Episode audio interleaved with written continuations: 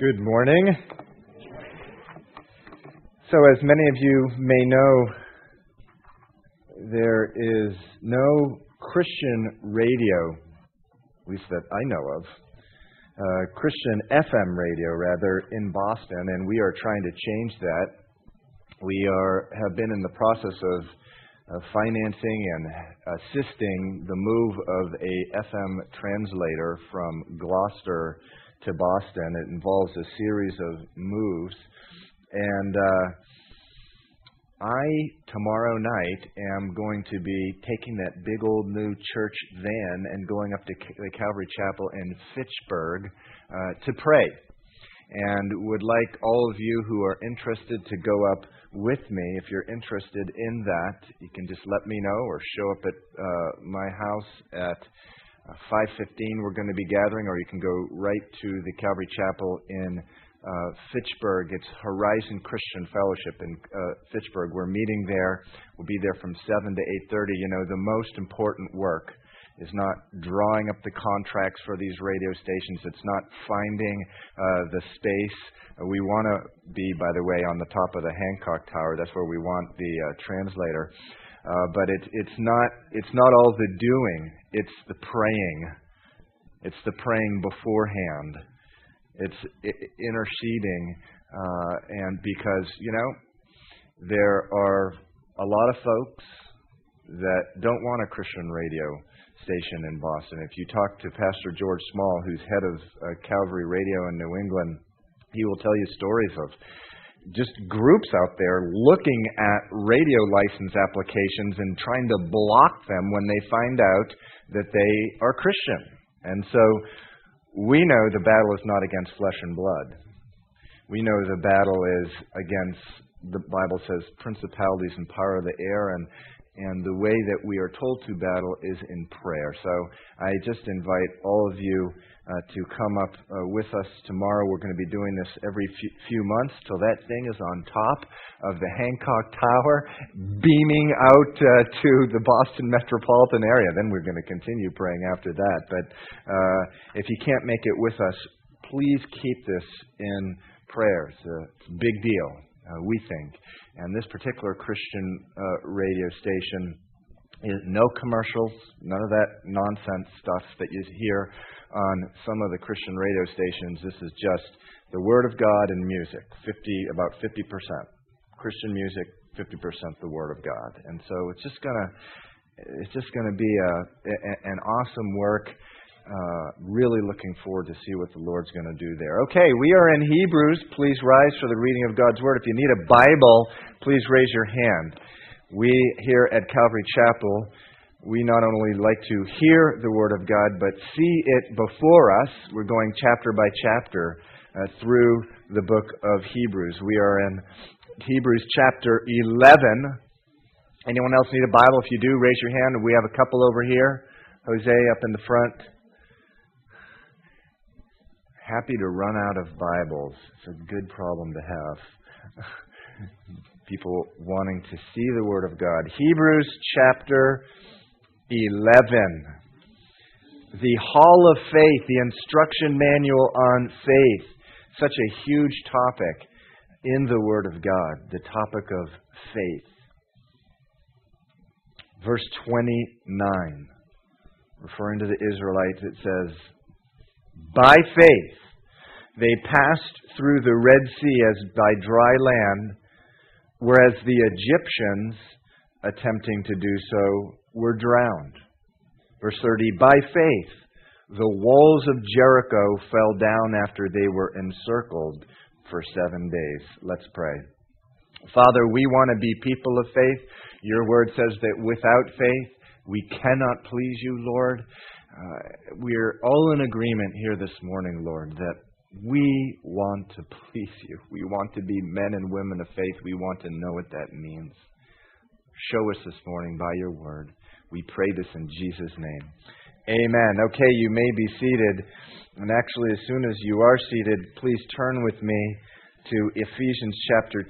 We're briefly going to uh, go there this morning. Ephesians chapter 2, that's to the left about uh, six or seven letters, maybe a hundred pages, something like that. Ephesians chapter 2. Very familiar verses, maybe, to some of you. Ephesians chapter 2, verse 4. It says, But God, who is rich in mercy, because of his great love with which he loved us, even when we were dead in trespasses, made us alive together with Christ. It's by grace that you have been saved. And raised us up together and made us sit together in the heavenly places in Christ Jesus, that in the ages to come he might show the exceeding riches of his grace in his kindness towards us in Christ Jesus. For by grace you have been saved, through faith, and that not of yourselves, it is the gift of God, not of works, lest anyone should boast. For we are his workmanship created in Christ Jesus for good works, which God prepared beforehand that we should walk in them. Now we see here uh, in these verses a few things which may come as a surprise to many of us. We do not come into this world with an already existing relationship with God. You hear stuff sometimes expressions like, well, I was born into the church, or I was born as a Christian. That's not a biblical, those aren't biblical statements. Uh, we don't come into the world with an already existing relationship with God. We're in Boston, so let's get Boston blunt. We are born dead in our relationship with God. Look at verse 4 again.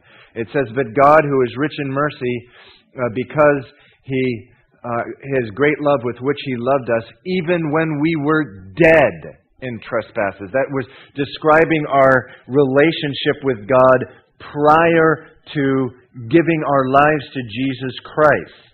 Uh, but the Bible uh, does say that through Christ we were brought from death to life. Verse 5 says, Even when we were dead in trespasses, he made us alive together with Christ. You know, verse 12 there is a vivid uh, description of who we were before Christ. It says in verse 12 that at that time, meaning before you became a Christian, you were without Christ, being aliens from the commonwealth of Israel and strangers from the covenants of promise, having no hope and without God in the world. In a very real sense, prior to giving your life to Christ, you were without God. That's what the Word of God teaches. How are we saved? By grace through faith. This famous verse in verse 8. For by grace you have been saved through faith, and not of yourselves, it is the gift of God, not of works, lest anyone should boast. Boast. You know, one awesome thing um, about heaven, we don't have to listen to anyone boasting there. Uh, we don't have to li- sit next to some guy saying, you know, in my lifetime, I led 137 people to Christ. Or, you know, I got rid of every TV I ever owned uh, because I was just so spiritual. Or, you know, I don't know anyone that put as much uh, money in the offering box as I did. We don't have to listen to any of that. Verse 9 says, not of works, lest anyone should boast. No one's ever going to be able to get before the Lord. And the Bible does say that we all must give an account before God.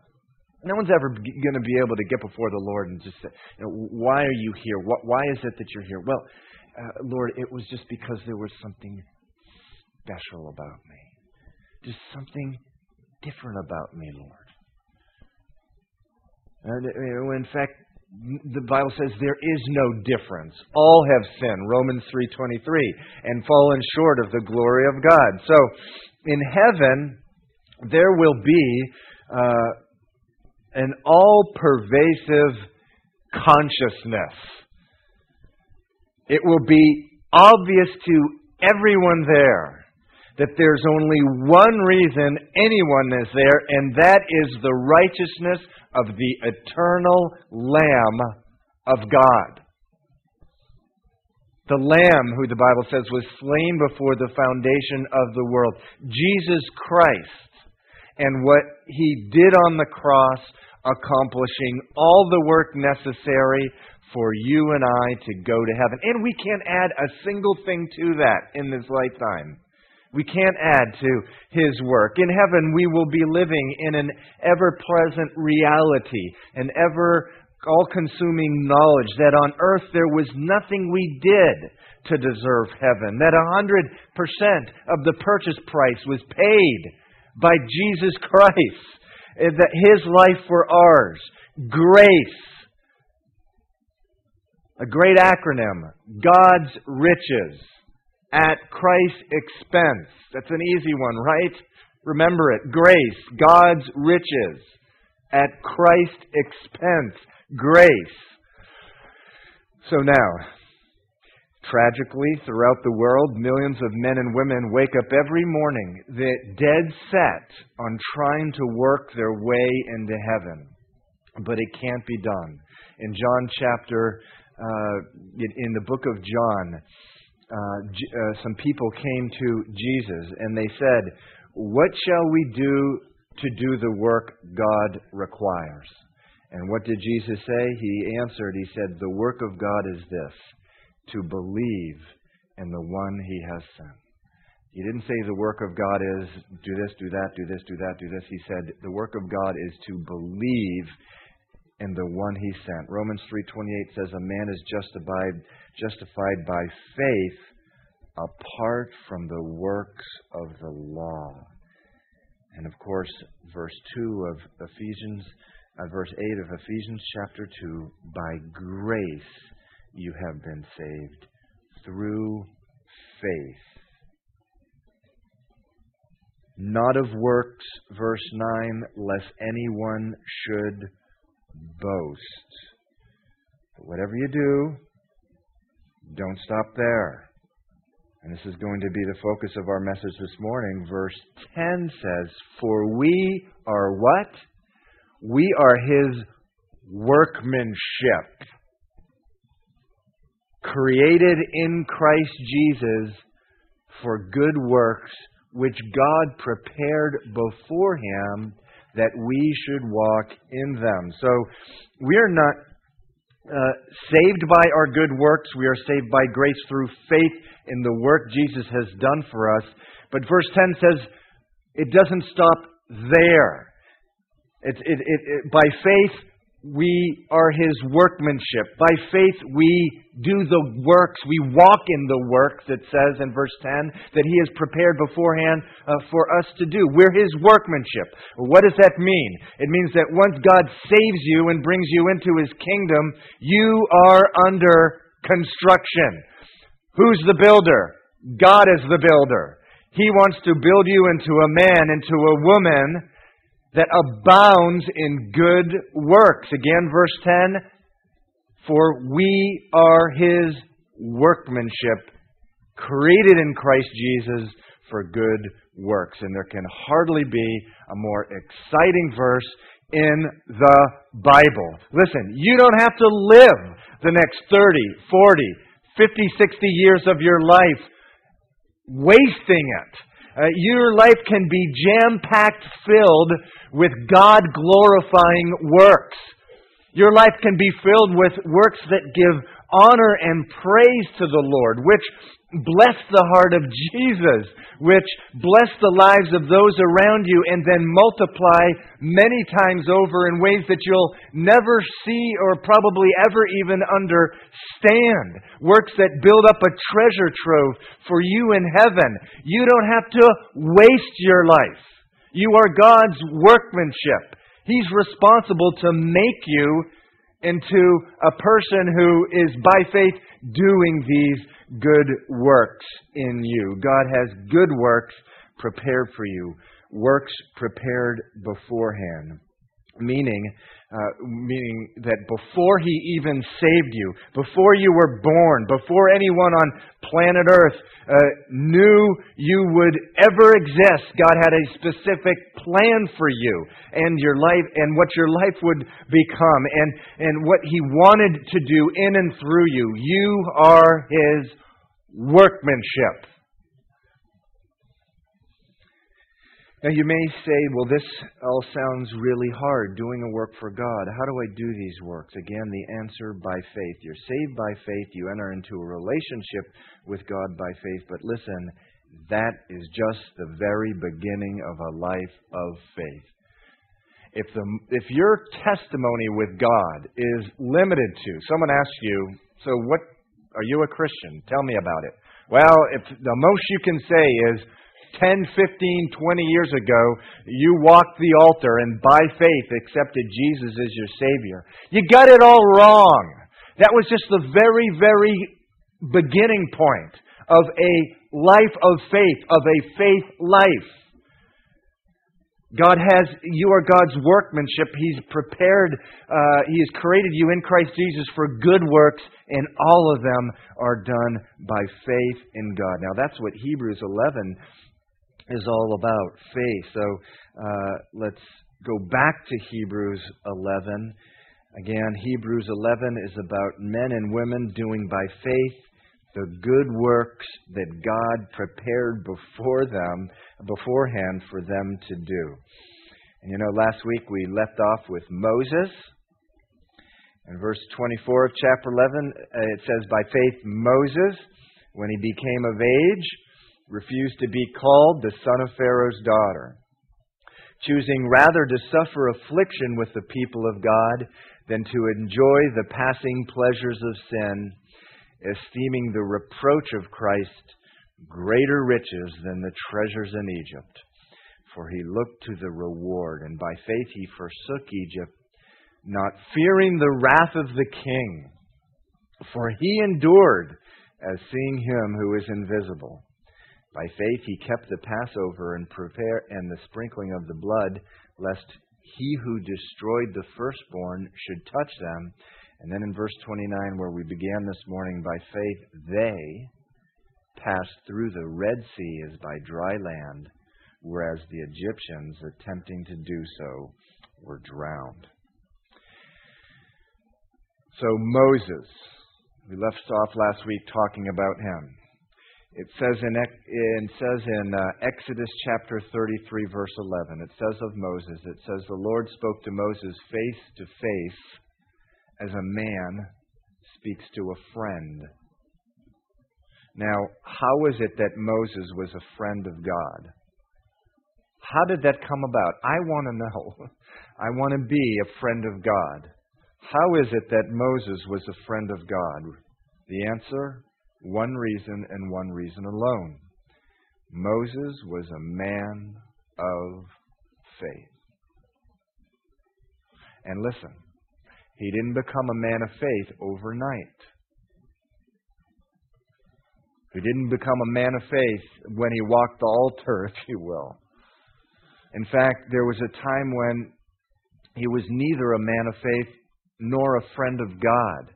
Remember when he was living by himself in the, in the desert, exiled from Egypt after killing an Egyptian soldier. God speaks to him from the burning bush. What did Moses do? Well, Exodus chapter 3, verse 6 says that he was afraid and he hid his face from God. He was afraid and he hid his face from God. So, what happened between Exodus chapter 3 and Exodus chapter 33. What happened between the time he was afraid and he hid his face from God in Exodus chapter 3 and Exodus 33, where it says he's a friend of God and he spoke to God face to face? This is what happened. Every time God spoke, Moses responded. Every time God asked Moses to do something, he obeyed. And it wasn't always easy. In the beginning, Moses protested. What God was asking him to do made no sense to him. God asked him to go back to Egypt. What did he say? But who am I to go back to Egypt? I mean, I'm, my face is on wanted signs all over the country. God asked him to lead the people. But suppose they don't listen to me. God asked, said to Moses, Go and I will teach you uh, what you shall say. And he says, But Lord, please send anyone else, not me. And it's actually what it says, Exodus 4:13. He didn't send say, he didn't say send someone else. He said send anyone else. Just open up the Egyptian phone book and go like this, you know, and you know Mordecai Feinstein or whatever. Choose him, not me. You, you, know, and so what the Lord was asking him to do made no sense to him, and, and often that is the case with what God does with us. But over time,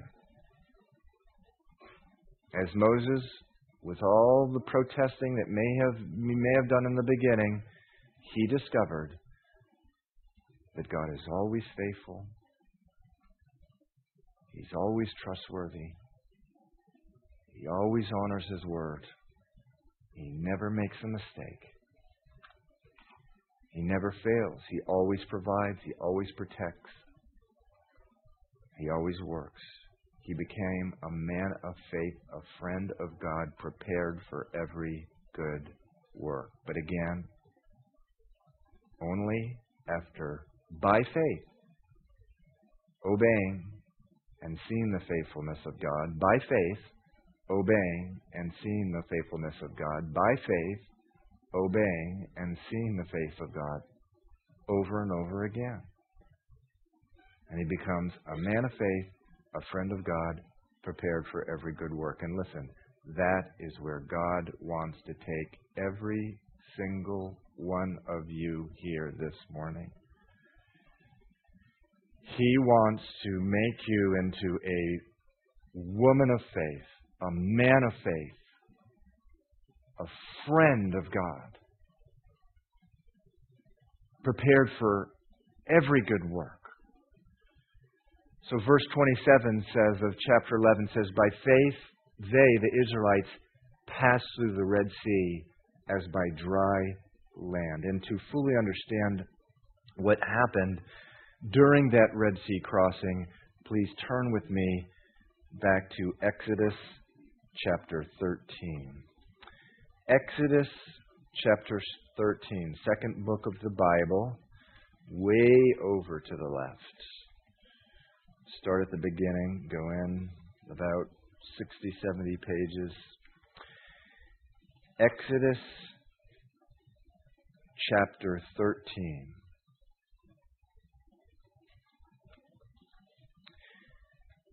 So by this point, there had been ten plagues initially. Prior to the plagues, Moses had gone to Pharaoh, said, Let my people go. Pharaoh said, Who is your God that I should obey him? Get out of here.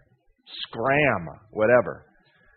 And so uh, Moses, by the hand of God, shows Pharaoh ten plagues and forces his hand. Pharaoh says, Okay, get out of here, all of you.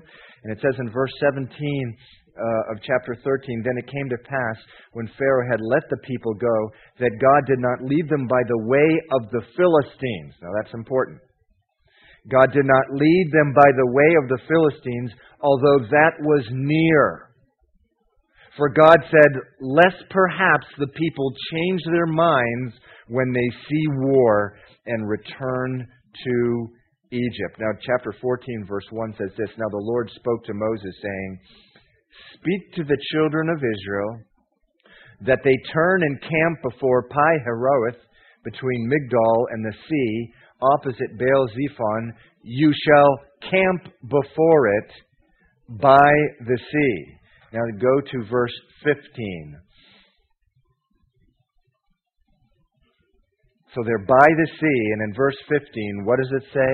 It says, And the Lord said to Moses, Why do you cry to me? Tell the children of Israel to go forward. And so, what had been happening there? They were camped by the sea, and the uh, Pharaoh all of a sudden realized, What have I done? I just lost my entire labor force of 1.5 million people. Go get them, army. And the army takes off with 600 chariots, and the Israelites are by the sea, and they see these 600 chariots coming furiously towards them. And the Lord is saying, Okay, verse 15, he says, Go forward. Tell the children of Israel, go forward. Now, to give you an appreciation of what was going on there, actually, I'm going to put something up on, on the screen now. If you could just flip the, the lights, Jose, and I want to put something up on the screen for you to see.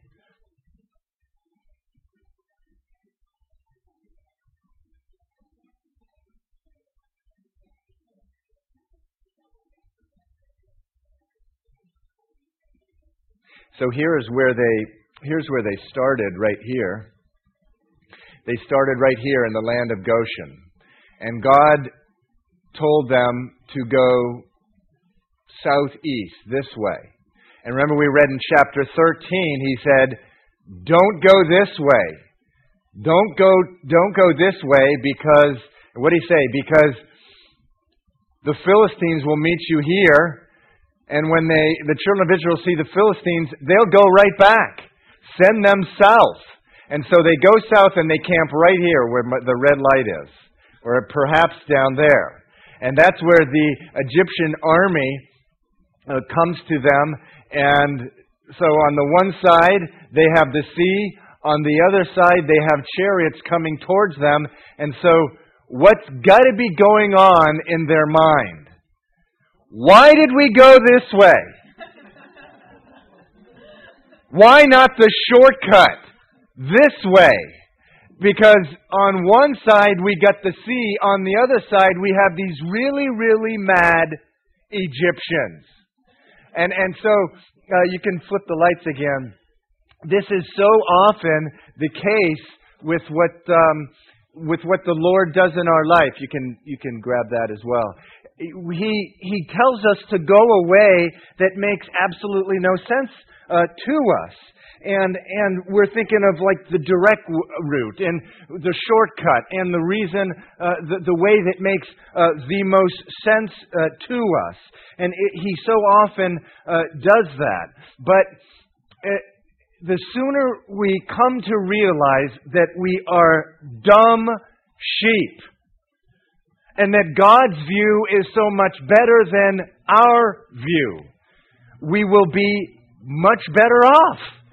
Uh, and so here the Israelites, they got a very limited human understanding. They couldn't understand what, uh, what God's uh, what the God why was and what the God's, God's want was in this situation. They didn't understand uh, what was going on.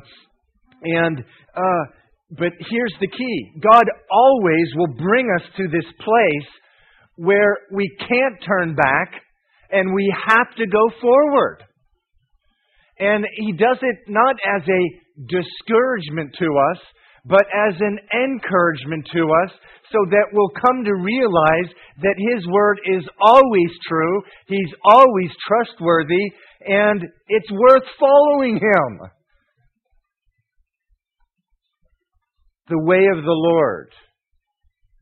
The way of the Lord. So when the Egyptians, I mean, rather the Israelites are up against the Red Sea with the Egyptian army furiously charging uh, towards them on one side, the sea on the other, they didn't know what God wanted to do or how He was going to do it. All they knew was what? Their fear, their feelings their confusion, their, their unbelief, their own very limited human understanding. And listen, all those things, write them down fear, feelings, unbelief, confusion, limited understanding. Those are the things in our life which will frustrate the purposes of God. Our fear, our feelings, our limited understandings often lead us doubting the Word of God. And God bless His blessed holy heart, that He bring, brings us to the place where we have the Red Sea in front of us and we have this crazy army chasing in back of us where we have to go forward and see His mighty, mighty hand at work in our life. Faith simply taking God at His word and obeying Him. In Exodus 14, verse 13, all the Israelites freaking out, what did Moses say? Do not be afraid, stand still, and see the salvation of the Lord. They did, and they passed through the sea on dry ground. And what happened? Their faith was built up. And the Lord is more now like a friend. He's more now like a friend. He's less this unknown, scary, kind of cosmic cop kind of guy that they imagined him to be, and he's more of a friend merciful, gracious, long suffering, abounding in goodness, truth, and power. So, uh, uh, so this is how we come to be a friend of God. A friend of God. So back in Hebrews uh, chapter 11, it says again, by faith they passed through the Red Sea by dry land, whereas the Egyptians, attempting to do so, were drowned. And so it's important to understand, with their limited understanding, they could not see two very, very important things. One, if they took the shortcut, they would have seen that Philistine army, the Gaza Strip, same place it is today. They would have seen those Philistines and they would have said, No way, we're just a bunch of slaves. We're not warrior warriors. We're going back to Egypt. They didn't understand their own arts. Neither do we.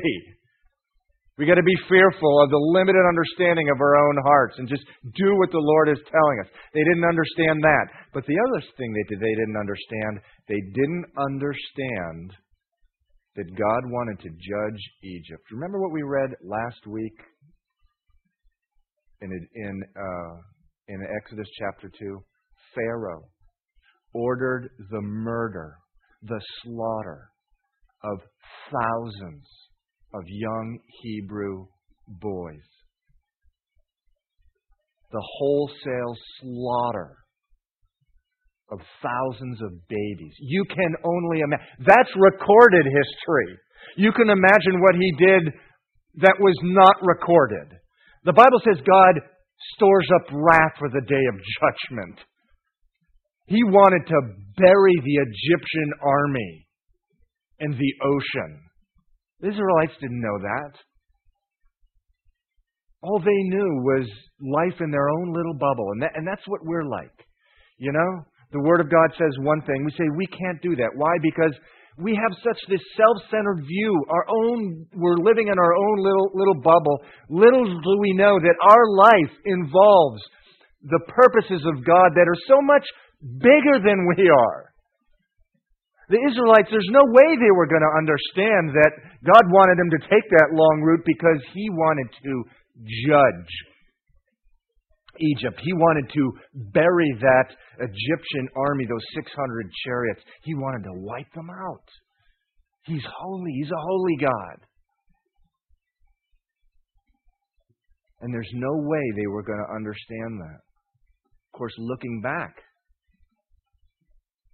they could say, wow, that's really cool. The Lord used us for his purposes. And that's what the Lord wants to do with you, and that's what he wants to do with me. So in verse 30 of Hebrews chapter 11, fast forward 40 years, it says, By faith, the walls of Jericho fell down after they were encircled for seven days. So, 40 years after passing through the Red Sea, The Israelites had come out of the wilderness after living there for 40 years. They crossed through the river Jordan into the land of promise. What do they see? They see a fortified city, Jericho. The first thing they see in the land of promise, Israel, the land of Israel as we know it today. Wow, this is what this is what God promised us. They see this walled city.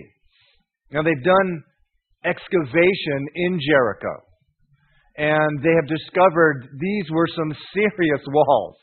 These walls were so thick that you could drive two or three chariots on top of the wall. You could drive chariots right on top of the wall.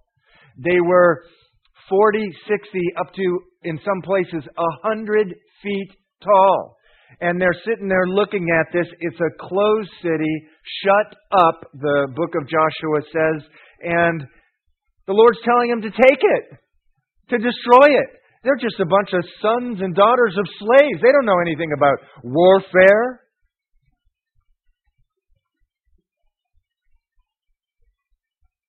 Now remember what we read in Ephesians chapter 2. What does it say? It says, You, we, they are God's workmanship. And that means what? It means you, we, they, the Israelites, are under construction. Who's the builder? God is the building. What is he building? A man, a woman of faith. What is a man, a woman of faith? It's a, a man who has reached the place where he always believes in God's Word that God's Word is always true, that God's Word is the only way, that God's Word is the only thing on the face of the earth that's utterly, totally trustworthy. But listen, the only way that God is going to get you to that place where you're believing that, that His Word is always trustworthy, is to bring you before Jericho's, walled cities, fortified cities that you cannot possibly take in the power of your own strength. Situations which are in the natural impossible. And only by bringing you through the impossible will we reach the place where you completely trust in Him and His Word. But again, our problem is what? It's our sin nature. Our sin nature has what? Fears, feelings, unbelief, our very own limited human understanding, which, listen, has been corrupted by sin, corrupted by our own self centered view of things, corrupted by our rebellion, our independence from God. And, and these things make us recoil from trusting in God. They make us, our fears, our feelings, our limited understanding, they, they lead us into disobedience. Remember Hebrews chapter 3 verse 12, beware brethren, lest there be in any one of you an evil heart of unbelief in departing from the living God. Uh, now here's the good news. Good news that the Lord, uh, He is responsible for building us up, for constructing us, and He does us that by bringing us before Jericho's, and He leads us right through the Jericho's, time and time again so we become men and women not governed by fears, faith, or uh, rather fears, uh, feeling, and limited human understanding, but rather men and women governed by God. That's what Israel means, governed by God. Remember Jacob in the Old Testament. His word means deceiver. And then at one point the Lord says, Your name's no longer Jacob, it means Israel, governed by God. And that's where He wants to take you, where you're governed by God. So the Israelites, they're before Jericho. They're before this city surrounded by walls 60 feet high, 30 feet uh, thick. what is going on in their hearts as they look at this city? God has told them to take it, to destroy it. What is going on in their minds? Well, I can tell you one thing that's going on. They're probably thinking, 40 years before uh, their parents they're, uh, are they're living with their parents. Their parents, remember, had all died in the wilderness uh, before uh, the, the Jericho experience. Everyone over 20, except for Joshua and Caleb, the Bible said, died in the wilderness. And so their children have got to be thinking 40 years before, after they had passed through the Red Sea, after uh, they had gone to Mount Sinai, received the Ten Commandments and the law, the whole nation proceeded up to this place called Kadesh Barnea, which was the border of the promised land. They could see right into Israel, into the promised land, the land that uh, God had promised to them. And at that time, Moses sent 12 spies into the land to scope it out. They came back and they gave their report to the children of Israel. Ten of the 12 spies gave this report. They said, The land we spied out uh, is indeed a good land. It flows with milk and honey. And look at the fruit which we found there. And they, the cluster of grapes was so big, two men had to carry it on a pole. But then they said, the ten of the twelve spies said, But we can't go there. The people there are giants. We were like grasshoppers in their eyes. And, and what is more, they lived uh, they live in walled cities, fortified cities, very large cities. Uh, we wouldn't have a chance against these people. They would devour us. And then two of the spies, Joshua and Caleb, got up and they said, Listen, if the Lord delights in us, he will bring us into this land and give it to us. Only do not rebel against the Lord, nor fear the people of the land for they are our bread. Meaning, we're, we, are we are going to eat them up. Their protection has departed from them. The Lord is with us. Do not fear them. And so, what happened? You, you know, uh, you may remember the people of Israel picked up stones Uh, to stone Joshua and Caleb and Moses. And they cried out and they wept and they begged to be taken back to Egypt, Egypt, where they had been slaves. And so what happened? God did with them what He always does. He never forces His word on anyone. He said, Okay, you have it. Stay here in the wilderness. They did for 40 years. 40 years of complete misery. That's where unbelief will always take you.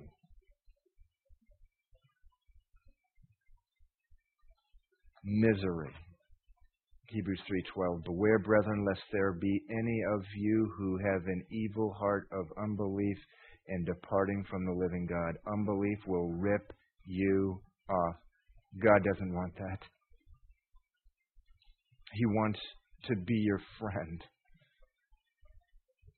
But listen, You'll never come to know him as your friend until you obey his word. So 40 years later, they know what unbelief tasted like. They knew that it tasted like misery. They had had enough of the life that unbelief brought. And, and so 40 years later, they're standing before the walls of Jericho. Clearly an impossible task, but God is telling them to take it. He's telling them to take it. And you don't have to turn with me, but in, in, in Joshua chapter uh, 6, it says that the Lord said to Joshua, who was leading the Israelites before Jericho, He says, See, I have given Jericho into your hand, its king and the mighty men of valor. You shall march around the city all you men of war, you shall go around the city once. This you shall do six days. But the seventh day you shall march around the city seven times, and the priests shall uh, blow their trumpets. And it shall come to pass, when they make a long blast with the ram's horn, and when you hear the sound of the trumpet, that all the people shall shout with a great shout, then the walls of the city will fall down flat and the people shall go up and every man before him. And Joshua commanded the people, saying, You shall not shout or make any noise with your voice, you shall, nor shall a word proceed out of your mouth until the day I say, Shout. And brothers and sisters, uh, this is what the Lord wants us to do. This is what a life of faith is all about. It is keeping our mouths shut We hear the Word of God, and all of a sudden we want to open our mouths and say, but this, but that, but this, but him, but her, but look at this, but look at that. No, the Lord says, keep your mouths shut until I say shout, until I say do, until I say go. How many battles of life have I lost because I opened up my mouth? Keep it shut, Steve, the Lord says. And that's what they did. And God will bring you to these places where He tells you to, to do something that is just impossible. What? March around this fortified city for six, seven days, and that's going to make the walls go flat? You must be kidding me. They're going to mock us. They're going to laugh at us. That makes who? What military book is teaching that? The Bible says, trust in the Lord with all your heart, lean not on your own understanding. In all your ways, acknowledge Him, and He will direct your path. And that path, brothers and sisters, oftentimes makes no sense. Hebrews chapter 11 is all about faith. And one of the places that faith wants to take you is to the place where you're a friend of God. And I hear all the time people talking and referring to God as their friend. But they're disobeying God in virtually every single area of their life. What kind of person treats a friend like that? The Bible says a friend loves at all times. God wants to make you into a friend. You are his workmanship. He is the builder. He wants you build you up into uh, to be a friend. You only get there by faith, by simply obeying the word of God. By faith, obeying the Word of God. By faith, obeying the Word of God. By faith, obeying the Word of God until, you know, finally you realize, wow, the Lord is always true to His Word. You know, verse 30 again says, By faith the walls of Jericho fell down after they were encircled for seven days. Again, what happens to the heart of those men and women after that happened? It's like, again, wow, God's my friend. He's not up there with a hammer waiting to bop me on the head with. He's not a control freak who just has this sort of thing to, to try to make me miserable and, and, and make me live this impossible life. God, God He's my friend. He, he leads me through all this stuff. It doesn't happen overnight. Moses started off what? Hiding his face from God and fearing. A better word that he was scared. He was scared and hiding his uh, face from God. But in the beginning, he protested, he protested, and he protested again. After a while, he stopped protesting. And, and I got to tell you, I'm getting near to that place in my life where I, I, I, don't I don't argue anymore because I know what's going to happen if I try to do things my way.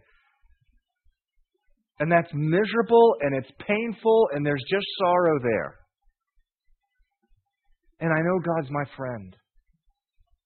And, you know, I, I, I have a long way to go before Exodus 33, where it says Moses uh, talked face to face to God as with a friend. But, you know, the Lord wants to bring every one of you to that place. It just makes no sense anymore to do anything but trust in His Word and walk with Him. God wants you as a friend. He wants you to see Him as a friend. Jesus, the Bible says, the Lamb slain before the foundation of the world says in Philippians chapter 2 that he did not consider equality with the Father something to be held on to. He came to earth, made himself nothing, appeared as a man. And what did he say? He said, You've called me Lord, now I want you to call me friend. And how, would, how is it that they were able to do that, to call him friend? Because he, they came to know after three years ministering with him, he was, he always honored his word. Every time he honored his word. And that's what God wants to do in your life. He wants you to come to that place where you see him as friend. Let's pray. Worship team, come on. Father, we love you. And Lord, we hear so much this word about faith.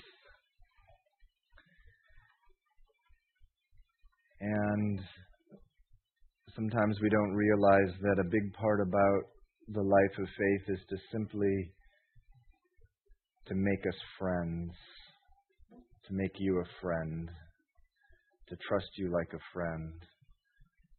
Your word says a friend loves at all times, Lord. And indeed, you are like that, but many of us, Lord, it's our fear, our, our feelings, our unbelief, and our very limited understanding, Lord, our, our self centered life, which we live in a bubble, we, we, we don't understand that. That you're a friend that loves at all times. And Father, I just pray in the name of Jesus that even as you lead the men, the women, the children sitting here this morning, Lord, gathering here, seeking you, that even as you lead them to an impossible situation, Lord, by grace, speak to them. This is their Jericho. It's for their encouragement, not for their discouragement. And I pray this morning for anyone in here, Lord, in uh, an impossible situation, financial uh, situation, a relationship, a situation at their work, a ministry that you've uh, called them to do, which just seems impossible to accomplish.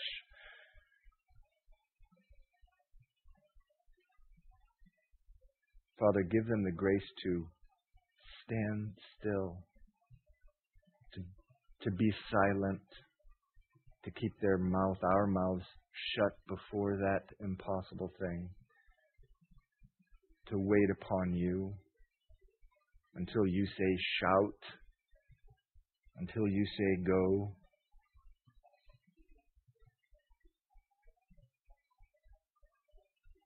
And Lord, we just thank you that you love us so much that you want us to call you friend. You're our Lord, you're our Master, and you're our friend. We love you and need you. I pray this in Jesus' name.